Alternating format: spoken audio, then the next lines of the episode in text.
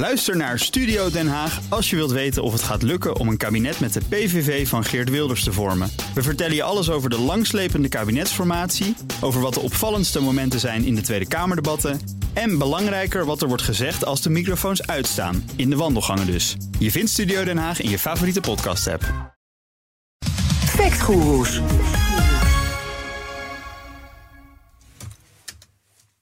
En nou is in de studio Frank Leeman. Frank, goedemorgen. Ja, goedemorgen. Volgens nu.nl is dit een belangrijk moment in de historie. Want we zijn bijna over de piek van het gebruiken van fossiele brandstoffen heen. Ja, dat schreven zij dus op 16 februari inderdaad. En in de paragraaf eronder staat... de wereldwijde vraag naar fossiele brandstoffen lijkt bijna... en die bijna is dan tussen haakjes, niet meer te stijgen. En vooral dat bijna tussen haakjes laat het lijken... alsof het echt nog maar een haartje scheelt. Ja. En mij verbaasde dat, eh, omdat ja, India en China... samen 2,7 miljard mensen nog niet echt enorm verduurzamen. Er gebeurt wel wat, maar nog niet zoals hier. En daar neemt de, de vraag naar energie natuurlijk gewoon nog toe. Ja. Nou, en we hebben natuurlijk elektrische auto's wel al wat... maar dat is bij elkaar zoiets als 1% 1,4% op wereldwijd eh, niveau. Ja. Dus ik vraag me een beetje af, ja, of ik vroeg me af, hoe hebben ze dit bepaald? Ja, want de bullshitmeter van eh, de Fact Guru sloeg meteen uit, dat begrijp ik. Maar allereerst, hoe komt nu.nl erbij? Ze hebben het niet zelf bedacht. Mhm. Het is op basis van een drietal rapporten van de EIA, de Energy Information Association, BP en Rystad Energy.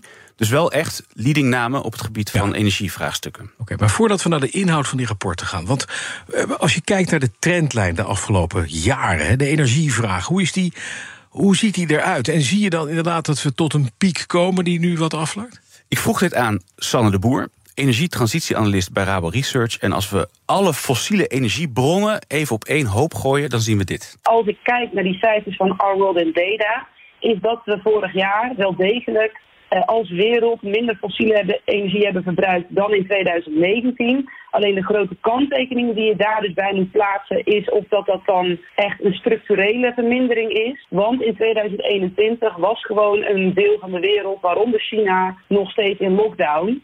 Dus op dit moment zou je wel kunnen zeggen dat we voorlopig een piek hebben bereikt van fossiele energie in 2019. Alleen ja, is, er wel een, een kans aanwezig dat dit een soort van tijdelijk dipje was. En dat we vanaf nu gewoon weer vrolijk verder gaan met meer fossiele energie gebruiken. Ja, corona gooit dus roet in onze trendlijn.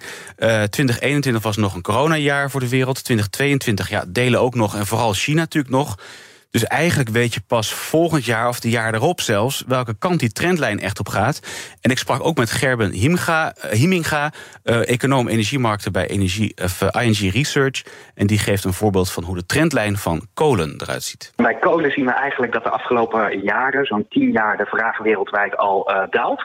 Uh, maar dat het eigenlijk nu teniet is gedaan door de gascrisis. Als gevolg van de gascrisis uh, zijn we gas gaan vervangen met kolen. Uh, met name in China en India. En daardoor ligt eigenlijk nu het gebruik weer op het niveau van tien jaar geleden. Olievraag, vertelde hij, is al een aantal jaar een plateau. En daarvan verwachten ze toch echt wel dat de piekvraag er binnen een jaar of twee, drie, vier is. Dat is wel in de buurt. Ja. Gas is wat lastiger. Daarvan nam het gebruik juist enorm toe de afgelopen tientallen jaren. Uh, was de verwachting ook dat het nog verder toe zou nemen. Ook omdat het een transitiebrandstof is. Ja. Maar nu lijkt het dus te veranderen door veel landen, uh, voor veel landen door de, door de gascrisis. En ook daar geldt weer, ja, hoe zal China zijn gasvraag zijn in 22 en 23? Ja. En dat moet allemaal nog blijken. Al is de vraag naar energie uit fossiele brandstof zelfs in 2020, het coronajaar, en 2021 ook nog gestegen in China. Ten opzichte zelfs van de niet-lockdown-jaren daarvoor. Nee, precies. Je, je hoort dus net inderdaad wat Himera ook zegt over kolen. Nou, laat die trendlijn dan die piek nog niet zien. Hoe komen ze in de onderzoeken van dat nu.nl-artikel daar dan bij... dat ze zeggen, we zijn over die piek heen? Nou, voordat we erin duiken, ik moet wel zeggen... er staat ook wel het een en ander uitgelegd hoor in het nu.nl-artikel. Het is een long read. Mhm. Mm -hmm. uh, maar ja, als je eerst de kop leest en die eerste paragraaf... word je toch een beetje geprimed van... we zijn al op die piek. Ja. Uh, het gaat hier namelijk om scenario's. En ik vroeg aan Sanne van Rabo Research... hoe moeten we zo'n scenario eigenlijk zien? Scenario's geven een resultaat op basis van een set aan aannames... die in een model worden gestopt. En dan zeggen ze bijvoorbeeld, nou, ervan uitgaande dat de wereld uitkomt op maximaal anderhalve graden temperatuurstijging. En als je dat wilt halen, dan moet de consumptie van fossiele energie op hele korte termijn naar beneden. Nou als dat al je uitgangspunt is, dan is het natuurlijk logisch dat je die piek op hele korte termijn gaat bereiken. Ja, dus eigenlijk is het volgens de scenario's hebben we bijna Ja, ja, precies. Alleen dus nog niet echt uh, in de echte wereld.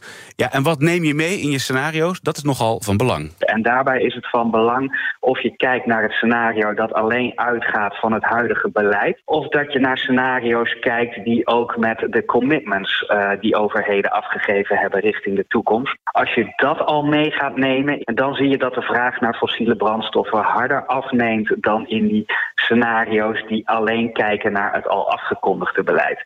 en dat is natuurlijk een wereld van verschil, want uh, overheden moeten dat beleid nog wel gaan implementeren. Ja, ja. nou in die grafiekjes van nu van nu.nl zie je dus inderdaad drie mogelijkheden.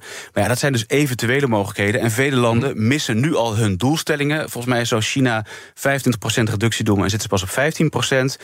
Uh, nou, en een deel van dat missen zit ook weer in die scenario's. Maar goed, uiteindelijk blijven het modellen. En weet je dus pas achteraf of een model überhaupt Precies. klopte. Want dan weet je de reële meting. Ook, kortom, als we nog even terugkijken naar de assumpties die dat nu.nl artikel impliceert in zijn kop. Nou ja, olie is wel echt aan, op een plateau. En die hm? binnenkorte piek, dat zou je daar. Dat zie je op de grafieken, dat zou zomaar kunnen. Ja. Maar het is echt nog te vroeg om definitief vast te stellen of het gebruik van fossiele brandstoffen als energie. Uh, echt nog af te nemen. Ja, op mondiaal niveau op, op hoogtepunt heeft bereikt. Hoewel de afgelopen jaren natuurlijk enorme vooruitgang is geboekt voor de ontwikkeling van uh, renewables. En dat kan je ook echt zien. Dat is best wel veel. Anders hadden we deze discussie überhaupt niet eens gehad.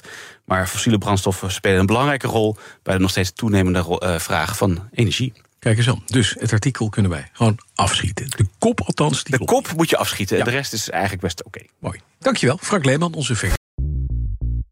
BNR ben je altijd als eerste op de hoogte van het laatste nieuws. Luister dagelijks live via internet. Bas van Werven. En heel langzaam komt de zon op rond dit tijdstip. Je krijgt inzicht in de dag die komt op BNR, het Binnenhof in Nederland en de rest van de wereld. De Ochtendspits. Voor de beste start van je werkdag. Blijf scherp en mis niets.